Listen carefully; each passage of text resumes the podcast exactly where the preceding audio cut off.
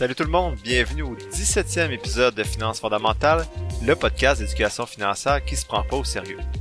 Aujourd'hui, je vais faire la synthèse du livre Investing for Dummies écrit par Eric Tyson et publié en 2020. On reste donc toujours dans les nuls cette semaine pour continuer d'en apprendre sur l'investissement autonome. D'abord, je vous partage deux questions reçues par des amis qui s'interrogent dans quoi ils devraient placer leur argent pour y avoir accès en tout temps, tout en protégeant leur capital et en ayant plus de rendement que dans leur compte chèque. Un beau défi. Donc, bon podcast.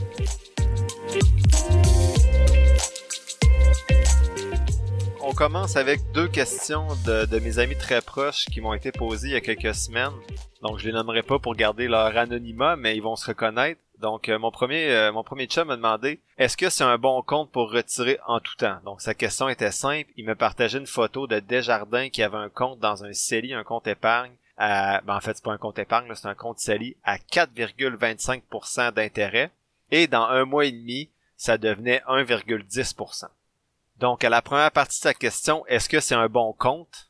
J'ai répondu, ben c'est 4,25%, mais ça va tomber à 1,10% le 2 mars 2023. Donc, dans, dans le temps qu'il m'avait posé la question, c'était dans un mois et demi seulement. J'ai dit l'inflation est encore à 6% et c'est normalement 2-3% l'inflation, donc tu perds automatiquement de l'argent chaque année jusqu'à ta mort si tu mets de l'argent là-dedans. Et en plus, tu gaspilles le pouvoir du CELI qui est de faire fructifier de l'argent à l'abri de l'impôt. Donc pour moi, ce compte-là faisait pas de sens pour investir de l'argent dans, en fait dans un CELI de l'argent qui allait être sous l'inflation à 1,10%. La deuxième partie de sa question c'était bon, est-ce que c'est un bon compte? Pour retirer en tout temps? Donc je lui ai répondu oui, tu peux retirer en tout temps dans ce compte-là, c'est un CELI. Si c'est pour une maison, comme un autre de nos chums qu'on va voir par la suite, ben ça peut être intéressant. Par contre, il y a beaucoup d'autres options plus intéressantes pour les placements à long terme. Si c'est pour un fonds d'urgence, par contre, ça peut être intéressant si ton CELI n'est pas encore maximisé. Mais j'irai pas plus que le fonds d'urgence pour ce type de compte-là. C'est mieux avoir un compte d'urgence à 1,10% que d'avoir un compte d'urgence à 0,05%. Donc, quand j'y ai répondu en janvier, ça fait un petit bout, je suis désolé, euh, mon ami, euh, il a reçu ma réponse par écrit, mais euh, je l'ai mis dans le podcast un petit peu plus tard. Donc, j'ai proposé une autre option pour placer de l'argent à court terme avec une sécurité assurée sur son capital. Dans le temps, en janvier, c'était des certificats de placement garantis, des CPG. C'est pas l'idéal à long terme, mais si tu es sûr d'avoir besoin de ton argent à court terme, ben bon, ça dépend de la durée que tu prends, là, mais court terme, j'ai un an, deux ans, trois ans, c'est OK. Mais le temps, est fixe. Donc, si tu prends un an, tu peux juste retirer ton argent dans un an, dans ton CELI, pour le retirer sans impôt sur les gains, bien sûr. Maintenant, si son projet est à court terme, faudrait comparer les différents produits, donc CPG, compte épargne, fonds négociés en bourse d'obligation, fonds négociés en bourse d'épargne, si c'est un projet, comme je dis, court terme. Ce qui m'amène à la question d'un autre de mes chums communs, euh, avec le premier, qui lui posait la question suivante. Dans quoi je peux mettre mon argent si on veut s'acheter une maison bientôt pour qu'elle fructifie quand même en attendant? Là, je mets en parenthèse en gras, en vert sur mon document, je ne suis pas un expert du tout. Ce que je vous partage aujourd'hui, c'est une opinion sur mes lectures, mais si vous avez ce genre de décision-là à prendre qui est quand même importante pour placer votre argent à court terme, fiez-vous pas juste sur un no-name comme moi dans un podcast, inspirez-vous de ce que je dis, faites vos recherches et faites affaire avec un professionnel si vous en ressentez le besoin. Donc, mon ami voulait placer de l'argent en attendant de s'acheter une maison. D'abord, je lui ai dit d'aller réécouter les épisodes 11 et 12 sur un barbier riche et le retour d'un barbier riche pour se poser la question est-ce que vraiment j'achète une maison pour les bonnes raisons et est-ce que je vois ça comme un investissement ou je suis plutôt de rester mieux, je suis mieux de rester en appartement et de placer mon argent pour la faire fructifier? Bon, rendu là, sa décision, c'est d'habiter dans une maison, puis c'est bien correct. J'ai fait la même décision pour la famille, le confort, et ainsi de suite. Donc, la première question que je lui ai posée, par écrit, c'est est-ce que tu as des dettes? Si tu as des dettes, c'est la première chose à régler avant de commencer à mettre l'argent de côté pour ta maison. Des dettes, bien sûr, à intérêt élevé. Est-ce que tu as un fonds d'urgence avant de commencer à investir à court terme? Et est-ce que le régime épargne-études de tes enfants est maximisé? Donc, l'objectif, c'est pas de gérer seul ce type de compte-là, mais de montrer que fiscalement, c'est un des comptes les plus avantageux qu'on a ici au Québec. Et ma dernière question, je lui ai posée, c'est t'as combien d'argent à mettre tout de suite et après ça, tu penses en mettre combien par mois avant d'acheter ta maison? Donc, je n'ai pas encore reçu ces réponses, mais si les réponses aux dettes, au fonds d'urgence, au régime épargne-études étaient, euh, étaient bien répondues, en fait étaient positives, donc il n'y a pas de dette, qu'il y a un fonds d'urgence et que le régime épargne-études de ses enfants est maximisé. Et bien sûr, vous pouvez acheter une maison même si le RE de vos enfants n'est pas maximisé, mais c'est quand même quelque chose à penser avant.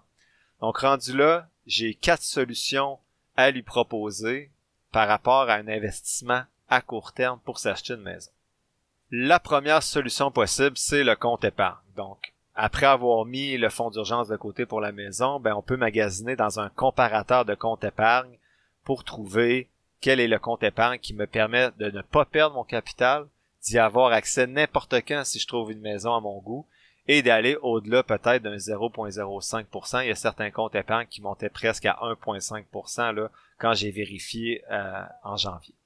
Cet argent-là peut également être placé dans un CELIAP euh, qui va permettre de faire fructifier l'argent à l'abri de l'impôt tout en profitant d'un retour d'impôt pour l'achat d'une première propriété. La deuxième option possible, je viens d'en parler, c'est le CPG. Donc le CPG, on peut pas y toucher pour une durée figée dans le temps. C'est un meilleur rendement que dans le compte épargne, mais c'est moins liquide. Donc, si vous trouvez votre maison dans trois mois, ben vous n'aurez pas accès à l'argent dans votre CPG. Vous allez être imposé également sur les gains du CPG comme dans le cas du compte épargne, sauf s'il est placé dans un compte avantageux fiscalement. Encore une fois, il y a des comparateurs en ligne disponibles pour regarder les meilleurs CPG disponibles en ce moment. La troisième option possible, c'est d'investir dans un fonds négocié en bourse à épargne élevée. C'est un peu plus complexe parce que mon ami n'a pas de compte de courtage et pour investir dans ce type de FNB-là, bien c'est sur le marché boursier, donc il faudrait créer un compte de courtage. Ce que ça fait, ces FNB-là, c'est que ça prend, en fait, c'est un panier de comptes épargne qui permet d'avoir euh, un meilleur taux d'intérêt que si vous étiez seulement sur votre compte épargne à vous. Donc, les, principaux FNB d'épargne à intérêt élevé qui semblent intéressants en ce moment, c'est le CEI Interest Saving ETF, qui est CSAV, le Purpose High Interest Savings ETF, qui est le PSA, son, son symbole, et le NB Horizon Épargne à intérêt élevé, qui est le sigle CASH pour cash. L'avantage de ces FNB-là, c'est qu'ils vont suivre des comptes épargne, donc la, la, liquidité est intéressante. Il y a des intérêts également qui sont gagnés à travers le FNB. Et vous pouvez, ce qui est encore plus intéressant, l'acheter et le vendre à tout moment. Donc vous trouvez votre maison dans trois mois, vous pouvez vendre l'entièreté de votre FNB et faire votre mise de fonds pour votre maison. Enfin, le dernier, c'est un FNB d'obligation. Donc par contre, dans le FNB d'obligation, le capital n'est pas protégé, vous pouvez perdre de l'argent parce que c'est pas des obligations, c'est un fonds négocié en bourse pour les obligations. Par contre, le rendement est meilleur que dans les trois options précédentes que je vous ai présentées. La personne peut le placer seule, peut le retirer en tout temps, le vendre en tout temps, l'acheter en tout temps. Ça peut être placé dans un CELIAP, un CELI, un REER, et ainsi de suite. C'est plus complexe un petit peu, mais il existe ce type d'outil-là, par exemple, avec Vanguard. Il y a plusieurs podcasts que j'ai écoutés dernièrement qui disaient qu'on est peut-être dans un moment euh, pas historique, là, mais un moment intéressant pour avoir des obligations à cause euh, des taux d'intérêt. Donc, si j'avais une suggestion à faire à cet ami-là, et c'est pas un conseil, c'est ce que moi je ferais dans sa situation, donc je lève le drapeau rouge, ne faites pas ce que je dis là, prenez-le et réfléchissez, j'investirais 50% de mon capital dans les options 3 et 4, soit deux types de FNB, un à épargne élevée et un avec euh, un FNB plus obligataire. Ce que ça permettrait de faire, c'est de protéger de façon assez importante le capital pour ne pas perdre l'argent, tout en conservant un rendement plus intéressant que dans des comptes épargne, et également d'avoir accès à cet argent-là en tout temps si on trouve la maison de nos rêves et qu'on veut faire une mise de fonds. Donc j'espère, mes deux amis, que tout ça vous aurait fait réfléchir, les autres auditeurs aussi si vous êtes dans des situations similaires, mais c'est vraiment pas une question évidente parce que investir à court terme et protéger le capital, c'est sûr que ces deux questions-là, ben ces deux ces deux intentions-là vont diminuer les rendements possibles parce qu'on peut pas prendre de risques. Moi, c'est les quatre options qui me viennent en tête. Je suis pas un expert. S'il y en a qui ont d'autres idées, je vous invite à m'écrire à financefondamentale.gmail.com ou sur le, messenger de Finances fondamentales pour me présenter ces autres options-là et je pourrai y revenir dans des épisodes futurs. Donc maintenant pour le segment synthèse du livre aujourd'hui. Je vous fais la synthèse du livre Investing for Dummies écrit par Eric Tyson et publié en 2020. Donc aujourd'hui, on continue avec les livres que j'ai lus qui commençaient à me permettre de comprendre comment investir de façon autonome. Ce livre-là permet d'explorer les différents choix d'investissement possibles, de peser les risques et les retours et de mettre de l'ordre dans votre vie financière. Le livre présente quatre types d'investissements, soit les actions, les obligations, l'immobilier et l'entreprise. Quand j'ai lu le livre, j'ai seulement gardé les informations sur les actions et les obligations. À cette époque-là, je n'étais pas nécessairement intéressé par l'immobilier et l'entrepreneuriat, donc j'ai seulement des traces sur les deux premiers types, soit actions et obligations. Mais si les deux autres types d'investissements vous intéressent, c'est un livre qui est super bien structuré pour aller chercher les informations de base sur ces quatre types d'investissements. Le livre permet aussi de connaître les sources pour bien s'informer sur le marché boursier, et j'ai ressorti les cinq sections qui, selon moi, me semblaient les plus intéressantes pour vous. D'abord, la première partie du livre qui est Getting Started with Investment, donc débuter avec l'investissement. Ici, on vous présente les différentes possibilités d'investissement. J'en nomme quelques-unes pour vous, mais celle que moi je privilégie en ce moment dans ma vie, c'est celle discutée le plus souvent dans le podcast, soit les actions parce que le rendement est bon et nécessite très peu de temps ou d'investissement personnel en termes de temps. Les autres mentionnés par l'auteur sont, bon, les actions, l'immobilier, l'entrepreneuriat, des prêts entre particuliers, des prêts privés, des matériaux de base comme l'or, la crypto-monnaie, des obligations et sans autres produits dérivés où c'est possible d'investir. Sinon, l'auteur parle du risque et du rendement, qui sont super importants dans l'investissement. Il y a plusieurs personnes qui vont regarder le rendement, donc exemple les rendements qui étaient potentiels dans la crypto-monnaie sans considérer les risques qui sont sous-jacents. Est-ce que vous prendriez 6% de rendement assuré ou 20% de rendement mais avec une chance de perte de 30%? La question est difficile à répondre à court terme. À court terme, on dirait tous 6%. Mais si on se dit, ben regarde, c'est sur 30 ans, puis la, perte de 30%, mais elle va seulement arriver dans 15% des années. Ah ben là, c'est différent. On sait qu'il va y avoir de la volatilité, mais on sait qu'à long terme, ben notre 20% va être plus avantageux que le 6% si on est prêt à vivre avec les pertes euh, qui sont euh, qui sont possibles à certains moments de notre investissement. Les actions, selon l'auteur, c'est toujours risqué, mais le risque est encore plus grand de ne pas investir son argent parce que vous êtes sûr de perdre à cause de l'inflation notamment, comme on a vu à l'épisode 15. L'important, c'est d'en être conscient que de la volatilité et de faire les choix qui respectent votre profil d'investisseur, votre profil de risque et vos objectifs financiers. Moi, j'ai toujours été peu heureux. Je suis pas quelqu'un qui prend beaucoup de risques, mais je me rends compte depuis que j'ai investi que je suis solide émotionnellement. Je suis pas stressé parce que j'ai développé ma littératie financière et que ma vision d'investissement est à long terme et on n'est pas différent aujourd'hui qu'au début de la bourse. Donc, l'historique montre que ça fait 100 ans qu'il y a un rendement moyen de 7-8%. Pourquoi les 100 prochaines années seraient différentes? Ça se peut que les 100 prochaines années soient différentes, on peut pas le savoir. Mais il y a toujours un risque plus grand, selon moi, à ne pas investir qu'à investir sur le marché boursier. L'auteur aborde aussi la prise de risque en affaires. Donc, certaines personnes qui voudraient se lancer une entreprise, est-ce que ça vaut la peine de lâcher complètement ton emploi actuel pour t'y consacrer à 100% ou de conserver une partie de ton revenu actuel pour développer progressivement ton entreprise et ainsi diminuer le risque si jamais l'entreprise ne fonctionne pas c'est sûr qu'à Mané va falloir faire le saut pour t'investir à 100% dans cette entreprise-là si tu veux la faire croître. Mais l'auteur met quand même des balises de dire faut faire attention au début pour peut-être pas sauter dans le vide à pieds joints.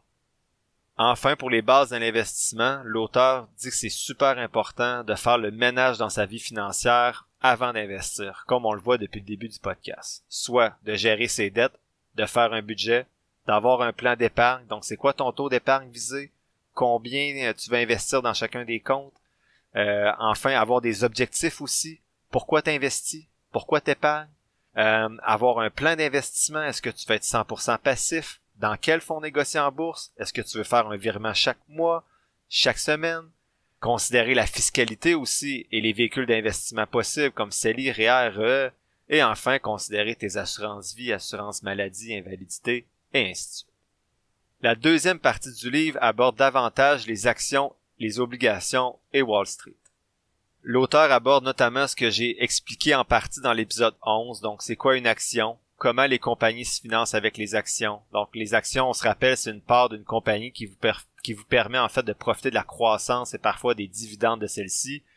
C'est avantageux pour une compagnie parce qu'elle n'a pas besoin de rembourser quelque chose comme pour des obligations ou un prêt à la banque, mais ça dilue leur part de l'entreprise. Mais comme on le vu à l'épisode 11, si la compagnie est en croissance, tout le monde est gagnant, tant les propriétaires de l'entreprise que les actionnaires, puisque les parties de chacun valent encore plus avec le temps. Donc l'auteur explique comment on fait de l'argent avec, euh, avec les actions. C'est en vendant les actions comme je l'ai déjà expliqué. Si vous avez des actions aujourd'hui pour 500 000 dollars et que dans 15 ans votre portefeuille vaut 2 millions, ben vous n'avez pas fait une scène pendant 15 ans. Vous allez faire 2 millions de profits quand vous allez vendre, sauf s'il y avait des dividendes que vous avez reçus pendant ces 15 années-là.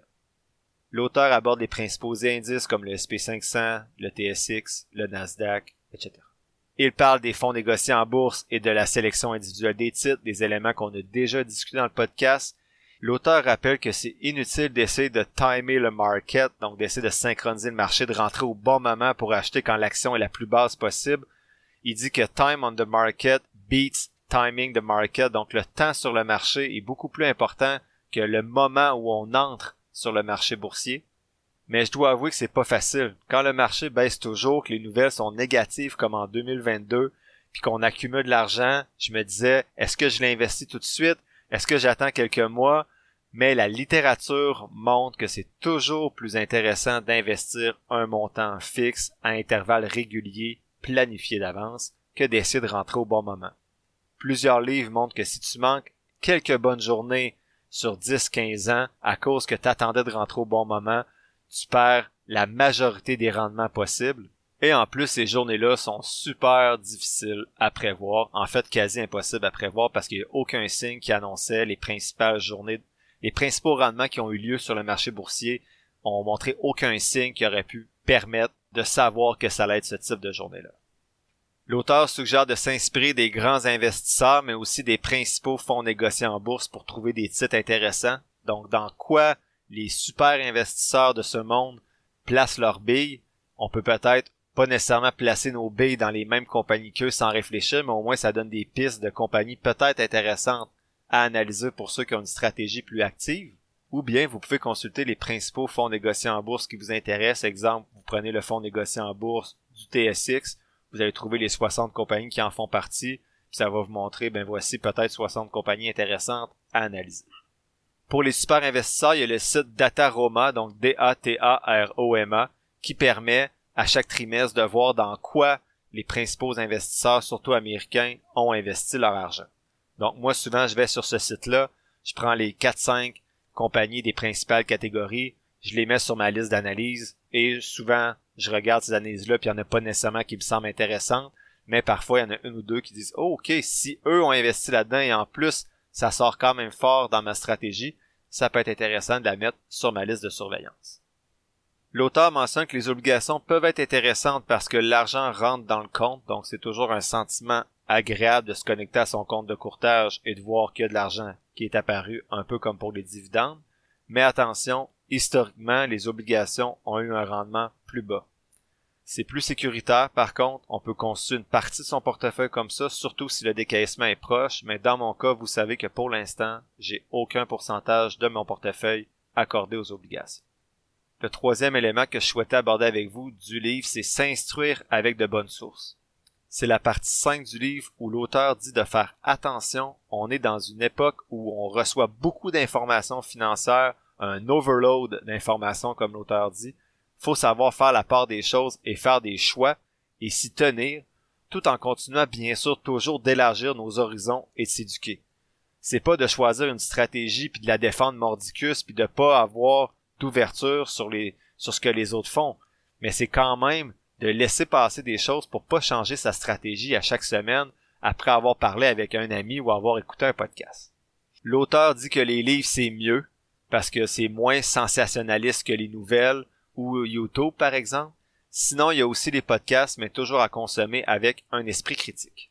Comme je l'ai déjà mentionné, pour suivre les titres et faire des listes à suivre d'actions ou de fonds négociés en bourse, personnellement, j'utilise Yahoo Finance. Tu peux créer différentes listes avec les données de ton choix pour suivre tes investissements boursiers. C'est gratuit, mais j'ai pas magasiné ben ben. Mon ami était sur ça, puis je reste depuis ce temps-là sur ce site-là parce que j'ai pas besoin de tout, toutes les informations supplémentaires qui pourraient être disponibles sur un autre site de suivi du marché boursier. Quatrième élément du livre, c'est 10 obstacles à conquérir. Le premier obstacle, c'est de trop faire confiance au gouvernement. L'auteur dit que vous devez prendre en main votre santé financière et votre retraite, ne pas juste vous fier sur ce que le gouvernement peut, faire pour vous, en fait, à la fin de votre carrière, notamment avec le régime des rentes du Québec. On sait jamais ce qui peut arriver.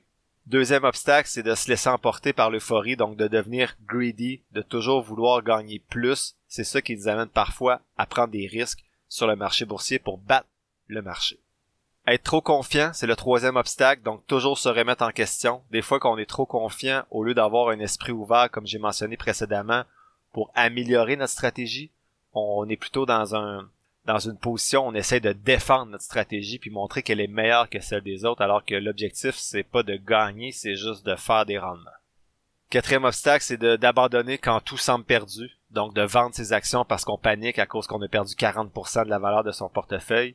Vous allez parfois perdre des milliers de dollars peut-être en une journée, dans 10-15 ans. Vous allez faire quoi? Cinquième obstacle, c'est refuser d'accepter une perte.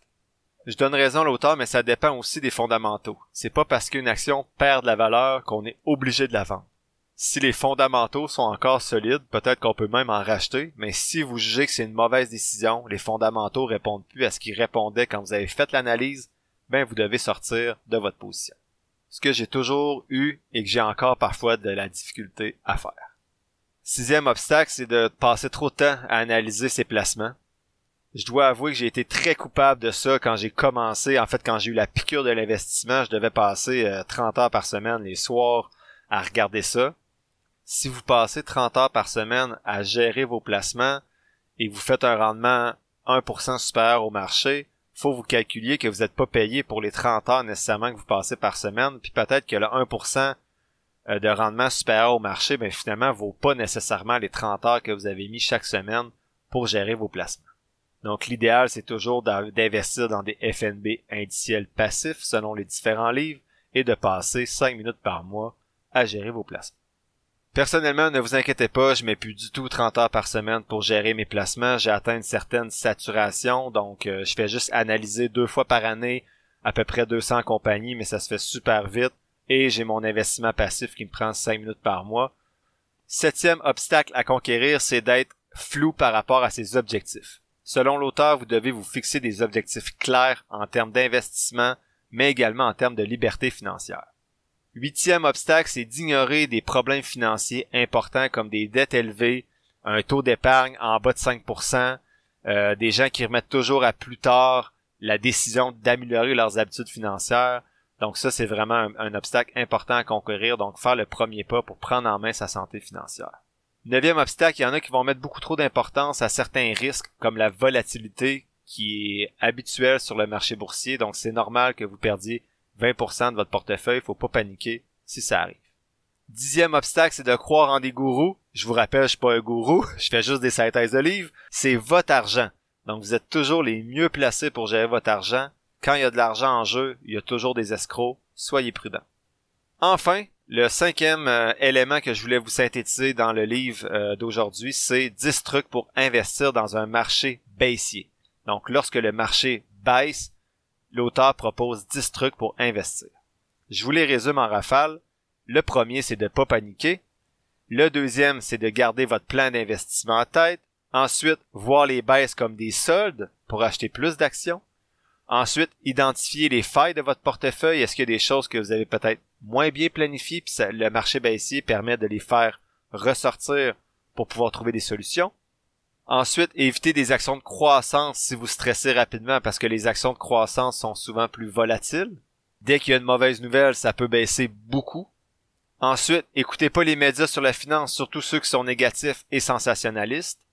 Ignorez les pertes pour avoir une vue d'ensemble sur le pourcentage. Donc, c'est de pas vous concentrer, exemple, sur votre Facebook qui a perdu 40% l'année passée, mais plutôt de voir, ben, finalement, mon portefeuille a fait moins 12%, ce qui est même un petit peu meilleur que le, que le, que le rendement du marché. Donc vraiment de pas juste focuser sur votre action qui a perdu beaucoup pour commencer à paniquer puis à vendre. Voyez l'ensemble du rendement de votre portefeuille. Bien sûr, ça ne veut pas dire d'ignorer totalement le fait que vous avez peut-être des mauvaises actions dans votre portefeuille. mais de pas juste paniquer à cause que certaines actions font moins bien que le marché. Ne pas penser que vous devez venir d'une famille riche pour être un investisseur qui connaît du succès. Tout le monde peut connaître du succès en bourse, suffit d'être patient, investir à long terme et gérer ses émotions. Mais ça, c'est pas facile, mais c'est pas plus facile si votre famille est riche ou si vous venez d'un milieu plus modeste. Ensuite, un truc important à comprendre le fonctionnement des marchés financiers. Même si vous investissez de façon passive, ça peut être intéressant de comprendre comment le marché boursier fonctionne pour mieux gérer vos émotions. Enfin, parlez avec des personnes qui tiennent à vous, mais soyez prudent aussi. Les finances, c'est tabou, et parfois vous allez parler avec quelqu'un qui vous aime beaucoup, mais qui a peut-être vécu des mauvaises expériences en bourse avec notamment les crashs de 2000 ou 2009, et ça va leur faire peur, ils vont essayer de vous décourager. Donc, parlez-en avec des gens qui sont intéressés, mais également soyez toujours critique par rapport aux réponses que vous obtenez de ces personnes. N'oubliez pas, c'est votre argent. En conclusion, selon moi, ce livre-là est plus intéressant que le précédent qu'on a vu à l'épisode 16 et il est super bien divisé. On peut donc lire encore une fois ce qui nous intéresse seulement selon les différentes parties du livre. Je le suggère pour ceux qui veulent commencer à investir parce que moi, ça m'a beaucoup aidé à continuer à éliminer le brouillard et les jargons financiers qu'il y avait autour des étapes pour investir de façon autonome. Après ce livre-là, je me sentais à l'aise de commencer à voir comment acheter une action pour vrai, mais je devais maintenant trouver comment choisir la bonne action dans laquelle investir. Ce livre-là permet pas de répondre à cette question-là, mais on va le voir dans les prochains épisodes. J'ai vu que pour le même livre, il y avait une version qui existait qui est spécifique au Québec. Je l'ai pas lu parce que les contenus me semblaient très similaires une fois que j'avais déjà lu le premier, mais peut-être que ça peut être plus intéressant pour vous de prendre cette version-là.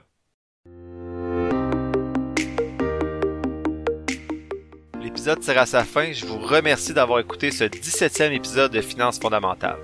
En résumé, prenez en main votre santé financière et une fois que c'est fait, ben, ce livre-là va vous permettre de connaître toutes les bases pour ne plus être perdu dans le jargon financier et dans les étapes à suivre pour investir. Mais aussi dans quoi on peut investir? Actions, obligations, immobilier, entreprises. On a également vu ensemble les obstacles et les trucs en investissement. En gros, pour vrai, c'est de s'éduquer et de pas paniquer.